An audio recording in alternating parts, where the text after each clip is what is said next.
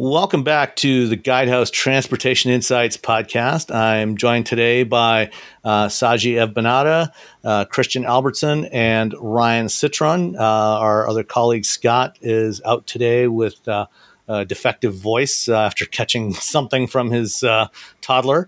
So, Sagie, let's get started with you today.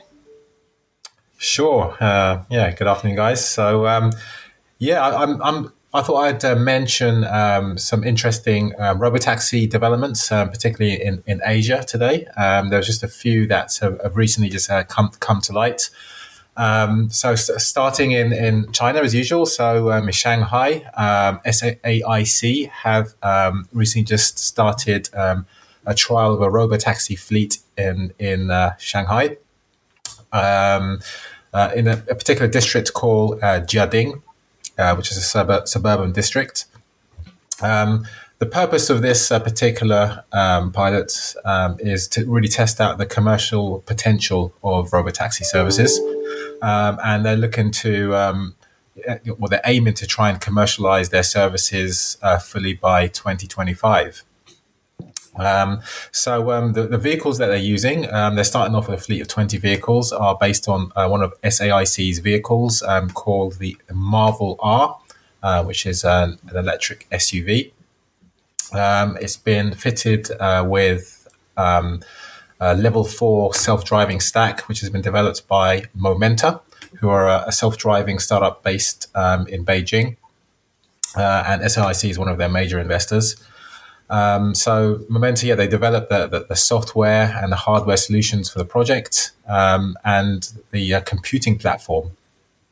Um, so riders in, in Shanghai, um, they can use the SAIC mobility app um, to, to summon the vehicle. Um, and they are testing out different travel scenarios in, in the city uh, during the trial. so they're looking to expand this pilot substantially. Um, um, and um, try out the uh, the robotaxi service in other uh, um, Chinese cities. Um, and as I said, to, to really validate um, the, the, commercial application of, of robotaxis. So they're looking to try and double the fleet by the end of the year, um, and and then also start a trial in a nearby city uh, called Suzhou, I believe it's uh, pronounced, um, before expanding out to Shenzhen and um, uh, by then expanding the fleet to around 200 vehicles. Um, at the same time, um, so Seoul, um, the, the, the, actual uh, metropolitan government of the city, um, they started um, operation of, of, just three uh, robotaxis uh, to the public, which is operating in a district uh, of Seoul known as uh, Sangnam or Sangam, I should say. Um, so that started at, uh, earlier this month. Uh, they uh, it, it uh, was a, a 125 million dollar scheme, uh, starting with uh, with with three vehicles for, for the first phase of the project. Um, so the vehicles are operating um, in in the Sangnam district, taking passengers. Um, around nearby apartment complexes and office areas and other commercial destinations in, in, in the area. Um, so, um, the the the Seoul um, metropolitan government have, have stated that they, they see this as a, the first step uh, in commercializing um, automated vehicles. Um, they're looking to also uh, bring on a few more vehicles uh, this year, later this year, um, as well, which includes um, a self-driving bus. Um, and the, the, plans of the city are to expand operations to have around 50 vehicles in, over the next five years. Uh, at the moment, the service is free, and um, but from next year they'll be looking to, to charge customers for, for, for the service. Um, the vehicles um, they they appeared to it, it, wasn't stated what vehicles they were, but it looks like they're Kia e Niros, which have been um, uh, fitted with a self-driving tech. Um, the vehicles themselves have been developed and uh, provided by um, a couple of Korean startups called uh, 42 dot and SVM. So um, SV, SV, sorry, 42 dot. Um, so they developed the, um, um, the, the transportation platform. So is that me? Oh, sorry. Okay, sorry. Yeah, sorry. Uh, 42 Dot developed the the uh, the, uh, the transportation platform, um, and they developed the app uh, by which the, the customers summon the, summon the vehicles. Um, they have a, their own um, um uh, portal, which or, or, dashboard, it enables them to monitor uh, various aspects of the of the system, understanding the demand, um, routes, um, and statistical analysis of operation of these vehicles. Um, the uh, they, they're also looking to uh, build um, HD mapping for, for these vehicles. Um, and and there's something else that probably we just need to, I'll, need to confirm another time because it was based on a, a Korean translation. But um, it seems that they're also they've developed um, the um, the technology stack um, in house. It seems, uh, but without using lidar, so they're, they're relying on uh, cameras and, and, other systems to support um, the self driving of their vehicles. Um, SVM, um, so they've been developing the, the AI software for, for the vehicles um, using a platform that they called uh, Armstrong. Um, and finally, um, in Japan, so Nissan have been um, they've been trialing uh, um, a, a, small fleet of self-driving uh, robotaxis.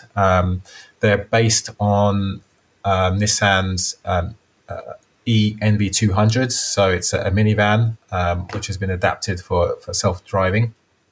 Um, so, so yeah, this is the only uh, one of these trials which is not based on a, on a crossover or, or USV or SUV, sorry. Um, Nissan been working with um, a local uh, mobile carrier called NTT Docomo to to to, to run this trial um, in a small area of uh, Yokohama, which is right adjacent to uh, to, to, Tokyo. Um, so they have like 23 pickup uh, designated pickup points um, by which customers have to be able to have to, to uh, summon the vehicles from and have as a destination in order to be allocated one of these vehicles. Um, so um, uh, for, I think for now, um, operators who um, sorry, the, the, operation of this uh, of this trial will have safety drivers um, at the moment. Um, obviously, in case there's any uh, un, uh, unforeseen uh, circumstances, um, but of course they're they're looking to uh, to, to, to, to, to no longer rely on these uh, safety drivers. So one of the um, reasons for running this trial in Japan, one of the reasons the, the key um, drivers for um, uh, robotaxi services is uh, Japan's aging population, which has resulted in a shortage of uh, drivers for uh, ride hailing services. Um, and also, it's created a demand for these services because the aging population uh, still have a, a, a, strong need to, to have their own personal mobility. Um, so, um, so yeah, so so three so three un- interesting trials which have recently been launched in in, in Eastern Asia. Um, yeah, looking to, I think, test out the commercial potential of robotaxis um, and uh, and also meet uh, needs of their, their local populations. Hey, Sagie, you mentioned the uh, for the Nissan trial in Japan. Yeah. Um, there's fixed pickup and drop off points, so it's a it sounds like a fixed route system are the um, the trials in Korea, in Seoul, and in uh, uh, Shanghai, or was it Shanghai or Beijing? Yeah, uh, Shanghai. Shanghai. Yeah. Uh, are, are those are those trials also uh, fixed route operations, or are any of them doing um, are, you know more like ride hailing or taxi services? You know, just arbitrary point to point operations. So, some of the Seoul, um, I believe that that particular trial there's a, a, designated route. So I think there's only particular roads that they uh, that the vehicles can drive drive along. Um, I think that um, the that particular district of Seoul called uh, Sang- Sangam. Um, I think that is um, a designated test bed for for um, automated vehicles. Um, so there is a limitation on, on where passengers can uh, hail and uh, ride to on, on these vehicles. Um, Shanghai, it's uh, operating in, in, a district uh, called Jiang, Jiading, I believe, and it's. I think at the moment it's not clear whether it's a, a fixed route or if there are fixed pickup and drop off points. um, but I think it's a, of a limited a limited size area by which the through which these vehicles can drive through. Yeah, I think uh, all you know all of the the pilots we've seen to date globally um, are you know within limited geographic areas, but we I think we've, we've, seen a mix of um, different operational models, you know, between fixed route operations and point to point operations, you know, to where a passenger can go from anywhere within that operational area to any other point. Um, obviously, yeah. the, the fixed, fixed route is easier to do. You know, you, you always know where, uh, you know, what, what you're going to be dealing with. Uh, there's not, there's le- there, there's fewer, fewer variables involved with a fixed route operation. So it's easier to implement and get that up and running sooner. Yeah. Yeah, in, in the case of Nissan in in, Japan, in uh, Yokohama, um, I, I, think that that area is only two square kilometers, so it, it is a, a, fairly small area. Um, they're, they're, really just like dipping their toe in the water, I'd, I'd imagine. Uh, question for you, Sajis. Uh, it looks like a lot of projects are coming into the Asia region. Um, would you say that consumers in Asia are potentially more comfortable or open to using robo taxis compared to, to other consumers, potentially North America or Europe, or, or does it just happen to be where more of the suppliers are, are testing it? Or any thoughts on that?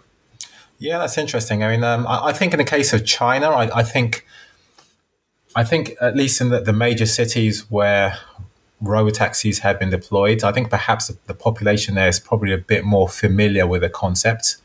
Um, I, I, know that in um, Japan and Korea, in Korea for these trials, I think the the, the, the local people there were probably less familiar or comfortable with the concept.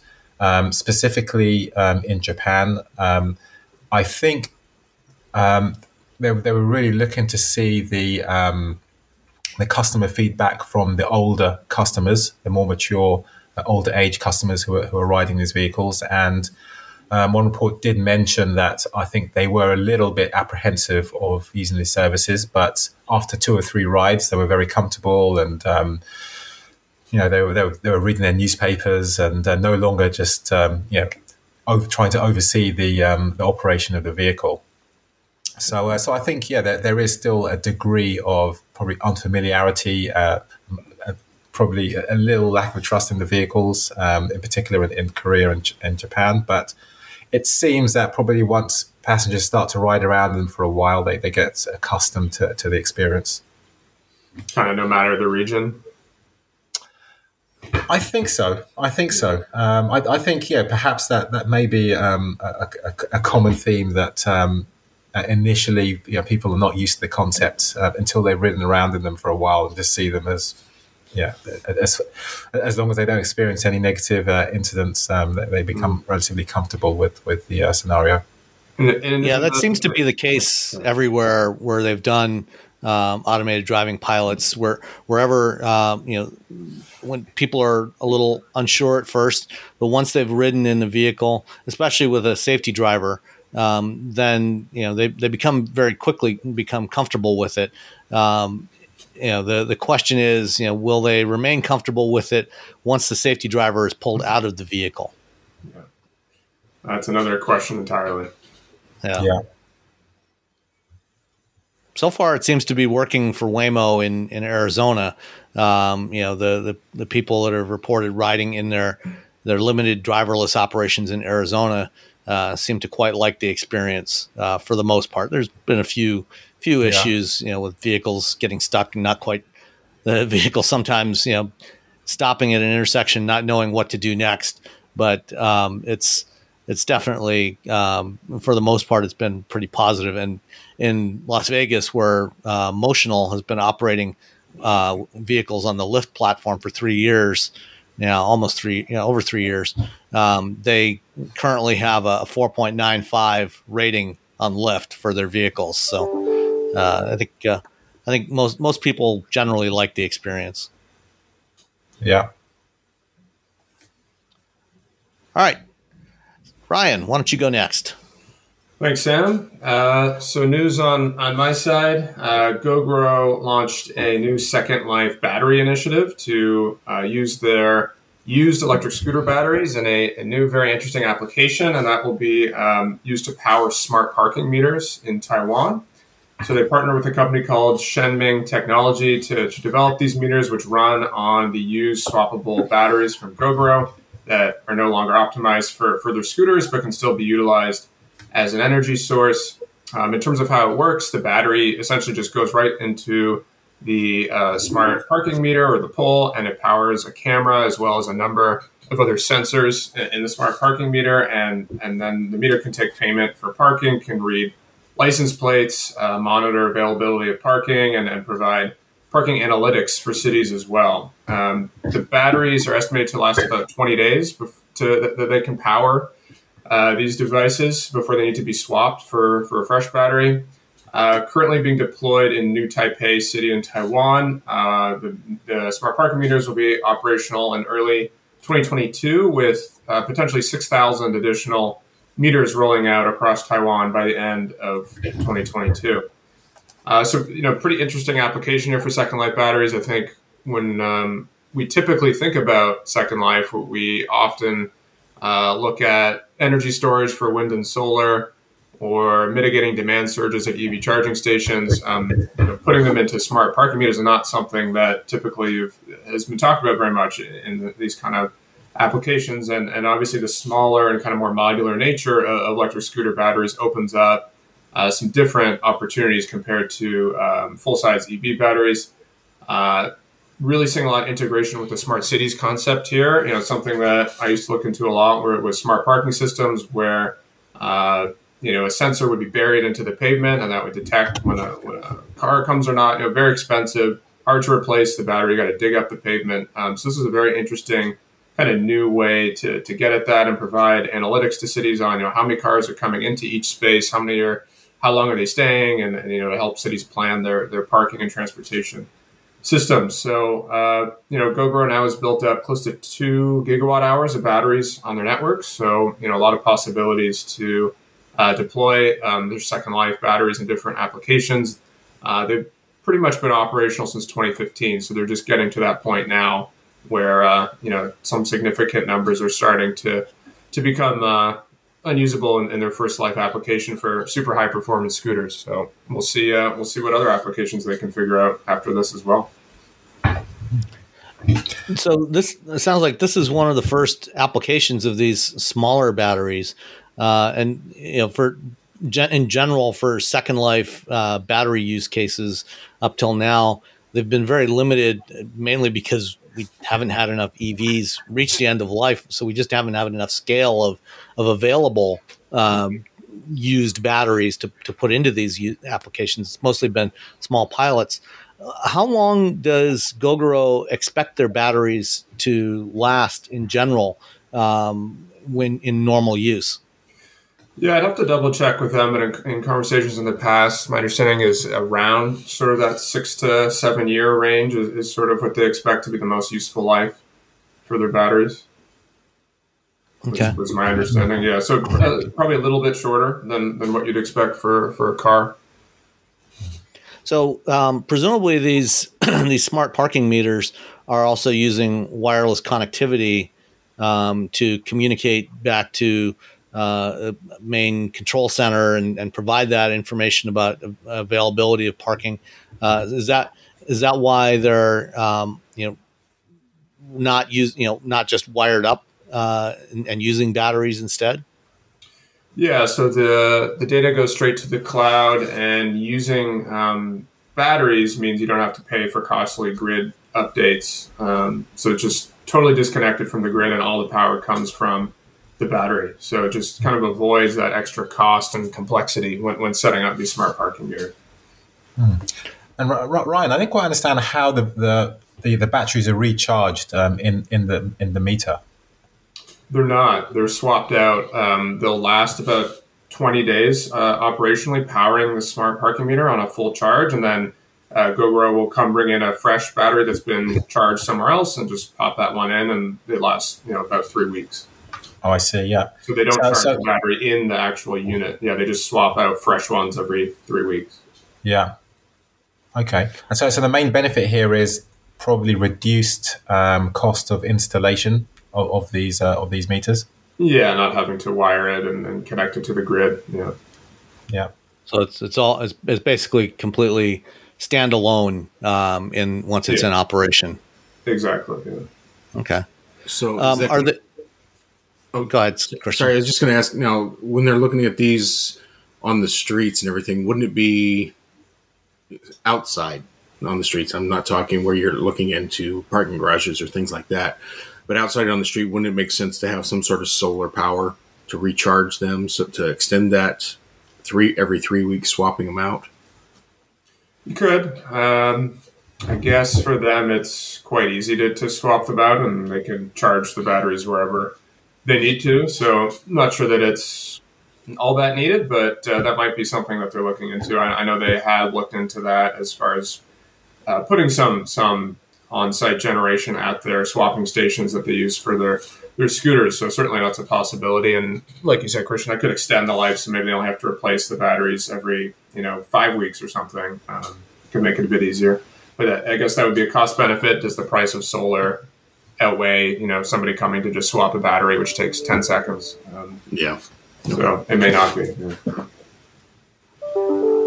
Yeah, I know. Uh, you know, in, in a lot of cities now, uh, for curbside parking, you know, they've replaced traditional parking meters with um, basically some sort of pay through an app system, or you know, have uh, you know, you could like for example here in, in Ann Arbor where I live, uh, they have uh, they have the zone signs on there. Uh, you put in, you can either use the app or on every block they'll have one. Um, one sort of meter that you can go to and pay there if you don't want to use the app, and those are typically solar powered. Uh, the, the the the single meter, but of course those also don't have the sensors, which can provide a municipality with that information you talked about about where you know where parking is being utilized, where parking is available, and you know that that sort of data when you've got the sensors on, at each parking space available, that can tell you where where spaces are available. Um, that can be fed back to drivers in real time to uh, so that they spend less time driving around trying to find a parking space. They can they can just go directly to where there's an open space. Yeah, I think it's a very, very similar yeah themes in London as well. Um, I think one, one, one of the um, one of the issues in London that they're trying to deal with is just the proliferation of, of what we call street furniture. So they're trying to remove all of the hardware that's installed in the streets. Uh, they're relying on people to use the app to, to pay for parking, and they rely on uh, park parking wardens to uh, to enforce and to, to make sure that um, everybody who's um, uh, who's paid for the app has paid for the, who's used the app to pay for their parking. Um, and this data is fed back into the apps to provide um, information to, to drivers on on availability of, of parking spaces.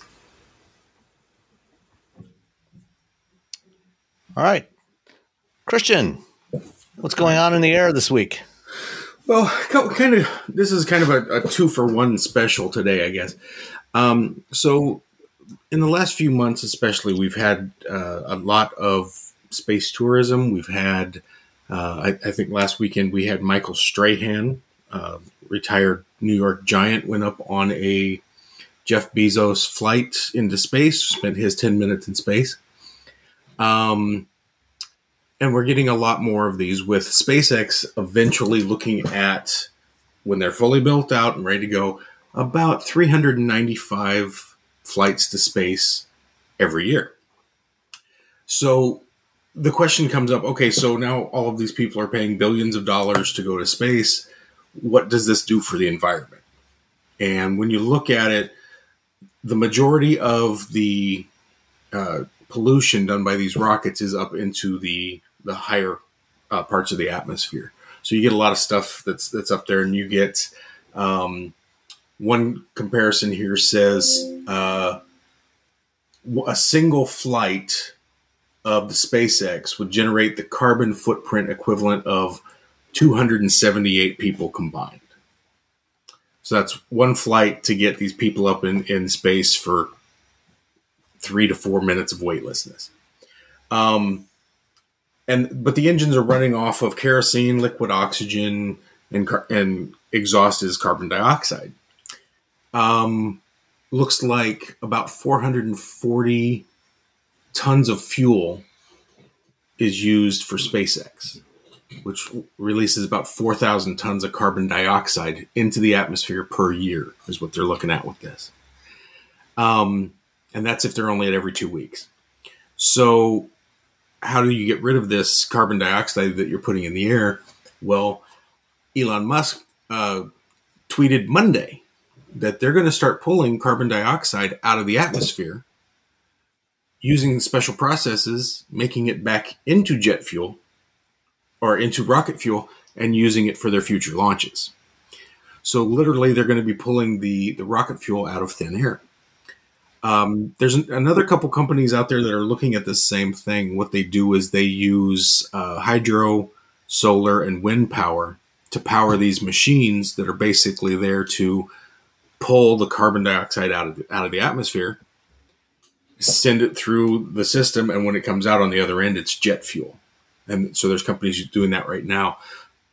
So Elon Musk is going to use this and, and set it up so he can pull out his rocket fuel and produce his rocket fuel, basically put it back in the rocket and send it up and pull the same carbon dioxide out of the air and convert it into rocket fuel and, and use this as a circular system to basically produce the, the fuel needed for these rockets um, out of the waste that's produced by these rockets.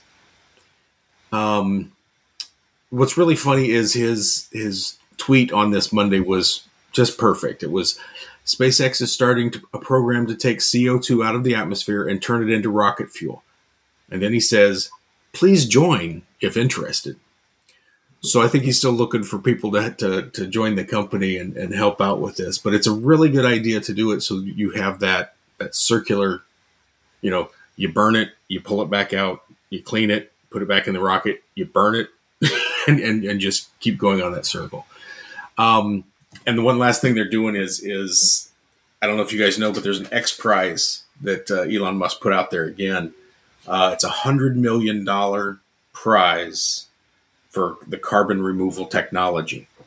So this is what he's kind of betting on is other companies getting in with that X Prize, trying to figure out how to pull that carbon dioxide out of, out of the air so he can use it as his rocket fuel to send more people to space. Hey, Christian, this might be too technical of a question, but so if I'm understanding this right, so the exhaust coming out of the the flight, they want to take, they want to capture that and reuse it in a way to as fuel to continually power this the spaceship. Is that right? Yeah. So well, they're not going to re- capture it as it's going up. It's it's what they're going to be doing is the the CO2 that is placed in the air by any aircraft, any rocket that's launched, uh, your cars, anything. What they're doing is is trying to scrub that out of the air and use that to produce new uh, jet fuel and rocket fuel.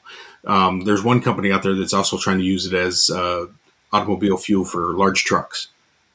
Are you able to provide any explanation on kind of how that works, like how they would do that? I've looked into it a little bit. I am not sure on the technical side of it. I know they they they Sounds run it through They're, run it through all they're- kinds they, of stuff. they they use a, a reaction. Uh, forget the uh, uh, the Sabatier reaction, um, and basically what it is, uh, you take CO two and hydrogen, uh, put it, pass it across a, a catalyst plate, and it converts it to um, methane and water. Um, so then you can burn the methane, uh, and that turns back into CO two and uh, and water again. Um, the problem with this is that it's not. I mean, it, it's a very at its core, it's a very simple reaction, but it's only a simple reaction if you have absolutely pure carbon dioxide, absolutely pure hydrogen, and nothing else in there, which can poison the catalyst. Um, and so the the length of time that you're able to continue doing this reaction uh, and producing um, producing methane and, and water um, may be fairly limited. You know, when when uh, SpaceX first talked about doing this, uh, they were talking about doing this on Mars, where the atmosphere is predominantly CO two. Uh, but of course, you know, to do it on Mars, or even to do it on Earth, you still have to also have the hydrogen. You, you can't. It's not just a matter of simply extracting CO two from the atmosphere. You also have the hydrogen. Have to have the hydrogen to mix with the CO two to make the methane that you can burn. Um, so, you know, it, it's it's a lot like many things that Elon Musk proposes. It's a lot more complicated than it seems on the surface. Yes, yeah, and one of the funniest things about it is it takes a lot of electricity to mm-hmm. do it, and that's why um, a lot of these companies are going with the the solar, the the water, and the, um, the or the hydropower and the wind power to provide clean energy to do this. Um, Elon says this is important for Mars, but the question about it is, I don't see a lot of uh, hydropower, solar power, or or wind power on Mars that you're going to get that electricity from to to make this work on Mars. So how it's going to work there, I'm not sure yet. But that's what they're trying to do here is use a clean energy to clean the atmosphere and use that again to to fuel vehicles. Uh, I, but I think it's funny because this is this comes up right at the time where uh, you know we've got a Chinese billionaire up in space right now.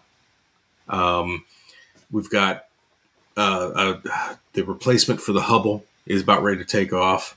Um, we have you know Elon Musk, Virgin Galactic, and and Jeff Bezos that are all rushing to get people in space as much as fast as possible. So it's it you know there's quite a bit of of exhaust that comes out of these things. Um, so we'll see if it works or not. But I, th- I, think it's funny that it you know he realized okay we're we're making a lot of pollution here. We better figure out a way to clean it up as we go. Did, did you say, Christian, it was one flight to space for three to four people was the same CO2 as 278? people. 278 people's carbon footprint for an entire year. For an entire year, yeah, like that one flight. No, no. So, so what you're saying is that point-to-point rocket launches that can get you to anywhere on the planet in half an hour may not necessarily be the most environmentally conscious way to travel. Not in, uh, not unless they have a giant slingshot. Okay. Um, which actually there's a company working on too, but I wouldn't want to. I'm sure there is. Um, yeah, it's. I've always thought that was a really interesting thing. You know, I, I kind of hope nobody does this analysis because it wouldn't look good uh, from an optics perspective. But I did wonder, you know, with the SpaceX emissions, how much of that offsets the saved emissions that Tesla creates, and is it, you know, in the negative as, as far if you weigh those two together? I, I don't know if anyone's looked at that, but it'd be very interesting to, to find that, out. Yeah, I agree. That would be very interesting to look at. Yeah, well, a lot of a lot of the uh, CO two savings from all the Tesla vehicles on the road has also been wiped out by uh, the time that Elon spends in his Gulfstream G six fifty as well. So, well, yeah. All right. Uh, so, um, some interesting stuff going on with with uh, fuel for rockets. Uh, that you know, if we do actually want to go back and forth between here and Mars, we we are going to have to figure out some solutions because we can't take all the fuel with us from here. Um, and this this may be part of the solution, but we'll we'll see if it how how much of it it actually is. All right. Um, thanks, Christian. Um, so for myself, um, over the last couple of weeks, uh, we've continued to see an acceleration of announcements from legacy automakers on their EV plans. Um, there's been a lot of stuff that's come out. You know, at the the LA Auto Show when we when, when we last uh, uh, or a couple of times ago when we spoke, um, uh, all of the new vehicle announcements at the LA Auto Show for the first time were EVs. Uh, since then, uh, you know, at that time, um, Toyota uh, was doing an event that was apart from the show, and they were showing off their new BZ4X, which is their first purpose-built EV that's launching next spring. Uh, it's a it's a compact crossover. Uh, at that time, this and this was barely four weeks ago. They were they still had a target of selling two million battery electric vehicles globally by 2030. Uh, a couple of days ago, Toyota had an event in Japan with their CEO Akio Toyoda, uh, showing off 15 um, electric vehicles for the Toyota and Lexus brands that are going to be coming to market in the coming years. Um, and he said at that time that um, for Toyota, uh, for the, the, for the whole company, they plan to have three and a half mil. They plan to be selling three and a half million EVs a year by 2030. So that's nearly double what they were saying just four weeks ago. And out of that, uh, by 2030, they expect 1 million of those to be electric vehicles from the Lexus brand. Um, in North America, Europe, and China, the biggest markets for Lexus, they are targeting being 100% electric for Lexus by 2030 and globally uh, 100% electric for Lexus by 2035. So, you know, Toyota, which has been making a lot of noise about, you know, not try, trying to convince governments not to mandate um, fully electric vehicles, uh, saying that uh, hybrids can and plug-in hybrids can still be a major part of the solution in reducing CO2 emissions from ground transportation. Um, they even they are seeing that the, the reality is that the, the market is shifting towards electric, uh, regardless of what uh, governments are doing. There's there's more and more demand coming from consumers for electric vehicles. Uh, so they're um, they're getting ready to build um, a wide array of EVs from small cars and crossovers to uh, larger crossovers, and they even and uh, they even showed uh, a couple of sports cars and a pickup truck at that event uh, a couple of, earlier this week. Um, in addition to that, we also have Ford. Um, which currently has one EV, uh, the Mustang Mach E, which is being built at its plant in Cuautitlán, Mexico. Um, they initially tooled that up for production capacity of about 50,000 units a year. They have already increased that. They've already surpassed that for the first year of production and are approaching 60,000 for the first year of production. And uh, their plan until fairly recently had been that that same plant in Cuautitlán uh, starting in 2023, would also produce electric versions of the Ford Explorer and Lincoln Aviator, two of their very popular three row crossovers. Um, that has now changed. Uh, instead, they're going to build those two vehicles at a different plant somewhere in North America, uh, and they will crank up production of the Mach E to 200,000 units a year in 2023. Um, and they will all, they're also ramping up production of the uh, the F 150 Lightning, uh, their full size pickup truck, uh, which is due to go on sale in the spring. Uh, that uh, they they when they initially showed that publicly last May, they started taking reservations for that truck, and they have now reached 200,000 reservations for the F 150 Lightning. Uh, and they have shut off the regulation, uh, the reservation system. Uh, they're not taking any more reservations uh, starting uh, in the next couple of weeks. They will start converting those reservations over to official orders, um, and customers can can get their orders in and start taking delivery of those trucks in the next few months.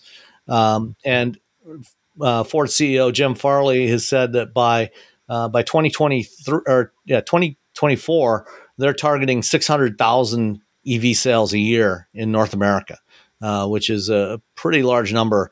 Um, they're they're increasing the production capacity for the F one fifty as well as adding that capacity, additional capacity for the Aviator and Explorer, uh, and also the uh, the E Transit van, which is uh, going on sale shortly as well. Uh, to build all of these uh, electric vehicles, of course, is going to take enormous quantities of batteries. Uh, and most of the major OEMs have announced plans to uh, invest directly in battery production and cell production, uh, as well as in um, getting into some of the raw materials, supporting some of the raw material production for those batteries, and getting uh, and the recycling of uh, used batteries, of end of life batteries, to get those raw materials in order to produce more new batteries. Uh, last week, GM announced uh, two deals um, uh, that are part of that. They previously, earlier this year, announced a partnership with uh, a company called Controlled Thermal Resources to produce uh, lithium in California in the Salton Sea from geothermal brine. Um, and uh, last week, Stellantis announced a similar deal with Vulcan Energy in Germany to do the same thing to produce uh, lithium from geothermal brine in Germany. Uh, now, GM has announced two more partnerships with uh, Vacuumschmelze. Um, to build a, uh, a, factory to manufacture permanent ma- permanent magnets uh, here in the U.S. by 2024, and also a separate deal with MP Materials for domestic production of rare earth material, rare earth metals, uh, which are crucial to manufacturing those permanent magnets that are a key part of the uh, the motors that will be required for all of these vehicles. So they're uh, automakers are getting uh, more heavily they're, they're, moving towards more vertical integration across the board for batteries motors uh, and many of the other key components that make up the um, the uh, future electric vehicles uh, although uh, GM also uh, there was also a third partnership that GM announced with POSCO Chemical, a South Korean company, for a joint venture to build a North American plant for cathode active materials. So that's the uh, the nickel, the manganese, cobalt, and uh, aluminum materials that go into the the cathodes. So all all these uh, all these pieces of supply chain manufacturers want to make sure that they have some control over that. So because they've they've learned the lesson of the past year of uh, the, the fragility of our global supply chains, and they don't want to be stuck without the materials they need to build the vehicles that they that they plan to build over the next decade. Question for you, Sam, on Toyota. Uh, obviously, a really aggressive increase uh, of their EV goals. Um, you mentioned it's, uh, I think, almost doubled over mm-hmm. a four week period. Um, certainly, they must be seeing the increase in consumer demand, but is there any other catalysts you're seeing in the market for, for that kind of a substantive increase over you know a, a one month period to change their mind in that kind of way? Is there, is there anything else going on, uh, particularly in the last maybe year or two? Or yeah, I mean, certainly over the over the last year, and if you look at the European market from the beginning of 2020, um, they, as of November of this year, um, battery electric vehicle um, market share in Europe is now up to about 11.5 percent, and almost nine an additional nine percent of plug-in hybrids on top of that. So plug-in plug-in electric vehicle sales, you know, are now over one fifth of the market in Europe. Uh, similarly, in China, we're seeing huge adoption of electric vehicles in China. So you know they're they're seeing that uh, you know between that you know of the, the vehicles that are already on sale uh, in those markets, you know, being bought by consumers, as well as the substantial interest in you know vehicles that are coming to market here in North America, like the F one fifty, the Mach E, and and of course, you know, vehicles from companies like startup companies like Rivian uh, and uh, Lucid, as well as, of course, Tesla, which is uh, for now still the market leader in EVs. Um, they're, they're seeing that, that, there's a lot of increased interest, um, you know, where, where EVs are available. Um, and they're in market segments that are the ones that people actually want to buy. Um, they are buying them.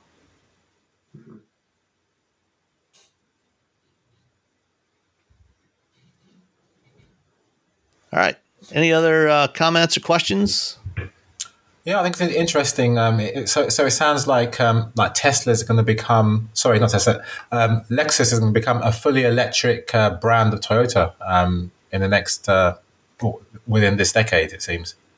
Yeah, and, and that's similar to what we're seeing for a lot of premium brands. Uh, you know, Jaguar uh, Jaguar Land Rover already announced that Jaguar um, will be all electric from 2025, 2026 timeframe. Um, I spoke with their director of product planning, uh, Rob Filipovich, during the LA Auto Show, and he confirmed that, that that's that's their plan. Um, uh, at uh, Volkswagen Group, um, Audi uh, is going all electric by about 2032, I think, or so, um, and they'll be launching their last generation of internal combustion vehicles uh, around 2026. Uh, and then after that, it's nothing but electric. Um, and uh, also the uh, even the Bentley brand uh, is going all electric uh, this decade, as is Rolls Royce. So premium brands globally uh, and, Volvo is another one. Uh, they're they're all planning to go electric. Um, yeah. You know, those those customers have shown a significant. Significantly greater interest in buying EVs, certainly from Tesla, um, and uh, so every, you know they're all moving in that direction quickly. And then the mainstream, uh, the more mainstream models, the lower lower cost models, are also uh, increasingly going to be available. So um, uh, in the next week or so, Hyundai will start selling uh, the new Ioniq Five. Uh, here in the U.S., um, and that's going to have a range of up to 300 miles. Uh, the next few weeks after that, Kia will be launching its EV6 off the same platform. GM last week uh, also said that uh, you know they will be introducing electric versions of the uh, Equinox and Blazer, two of their best-selling compact and mid-size crossovers. Um, with the the electric Equinox having a starting price of about thirty thousand So there's there's definitely a lot of product coming to market right now.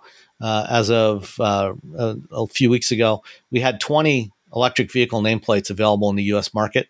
By this time next year, we'll have 40 and a year after that it'll be close to double that again so there's there's a lot of vehicles available for consumers that want to buy them and it's looking increasingly like they they do in fact want to buy those vehicles when they're available yeah yeah and i, I think um, yeah in addition to that customer demand for for for, for, for fully electric vehicles um, you know, I think the, the, the ICE bans, especially many European countries, uh, will, will, be coming into effect around that timeline, and mm-hmm. many cities in Europe as well. Um, there will be even more stringent restrictions, so that you, you cannot even access the, the city with with, uh, with an ICE vehicle. So, uh, yeah, especially these premium brands will, will need to have an offering that um, you know, people in these cities can can use. Well, even brands like BMW and, and others, um, you know, that are selling currently selling a lot of plug-in hybrids, they're now implementing on those vehicles, uh, you know, so-called uh, green zones or E zones, um, because some of those cities, you know, you've mentioned, uh, like London and Paris, that want to ban internal combustion vehicles from city centers, um, you know, they they will potentially allow plug-in hybrids if they uh, are set up to automatically switch to electric drive once they reach a certain perimeter of that uh, that central portion of the city. Um, so outside of that, you can use it as a regular hybrid or internal combustion vehicle. Once it once you get inside that zone, it must be electric operation only. Uh, so companies like BMW and others are setting up this automatic geofencing of the EV operation. Yeah.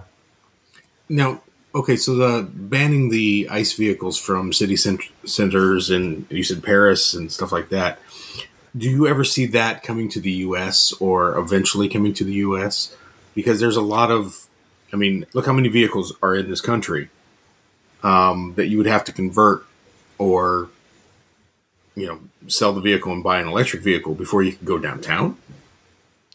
Um, we've got about 290 mil- million registered vehicles in the United States, um, and I, I do potentially, I do eventually see some cities moving in that direction. Uh, Manhattan, in particular, you know, they've they've started to move towards a, implementing a congestion zone in the city, and that's kind of how it started in London with a congestion zone, where you know to go and drive into the central London, you had to pay uh, was it 25 pounds a day I think, uh, Sagie? Um, it's in, in, total combined with the congestion charging. Yeah, it's, it's about that. Um, but it starts yeah. off, yeah, as I said, just for congestion, it was about ten pounds a day, and then you have okay. the additional surcharge for for so-called dirty vehicles. Yeah. So uh, you know they're doing that in New York, um, and I can see you know the timeline. I think you know to do that is going to be a lot longer, but I can see a point in time, you know, in places like Manhattan or you know some downtown areas of you know, San Francisco, for example, um, where you know they would say, you know, inside this zone only EVs are allowed. Um, that I think that is a realistic proposition at some point. Mm. And I, I, think perhaps they may they may target um, ride hailing companies first. Um, that, that's something else we've seen in mm-hmm. Europe that they will be the first uh, that would need to have um, EVs or zero emission vehicles. Yeah, ride hailing, taxis, you know, any sort of mobility service. Interesting. I think you're safe in Georgia for a while, Christian. Yeah, that's what I was going to say. Is, is, yeah, I don't, I don't think Atlanta's gonna gonna do that anytime soon, but uh, but well, definitely well, some other cities. The, the question then comes to to as you're doing this and in the city centers and everything, it will eventually start to move into bigger radiuses around those cities and to other cities and everything. I think, you, I think you know, like once you get beyond you know the city centers, I think the timeline for um, blocking internal combustion engines is going to be a lot longer. Yeah. Um, you know, particularly, especially here in the U.S., where we tend to be a lot more spread out. Um, mm. You know, whereas you know in, in places like Europe or China or you know South Korea or Japan, uh, you know, or a lot of other parts of the world, you have very large, very densely populated urban areas. Um, you know, and the you know you also have more um, more opportunities to travel by other means between cities. You know, especially high speed rail. Uh, we don't we don't have that here as much. We have a lot more people that live in suburban and rural areas here, and so I, I wouldn't see that you know becoming a, a national thing. I think it, it is it's going to be limited to certain specific urban centers for quite a lot longer here in the U.S. than in some other parts of the world.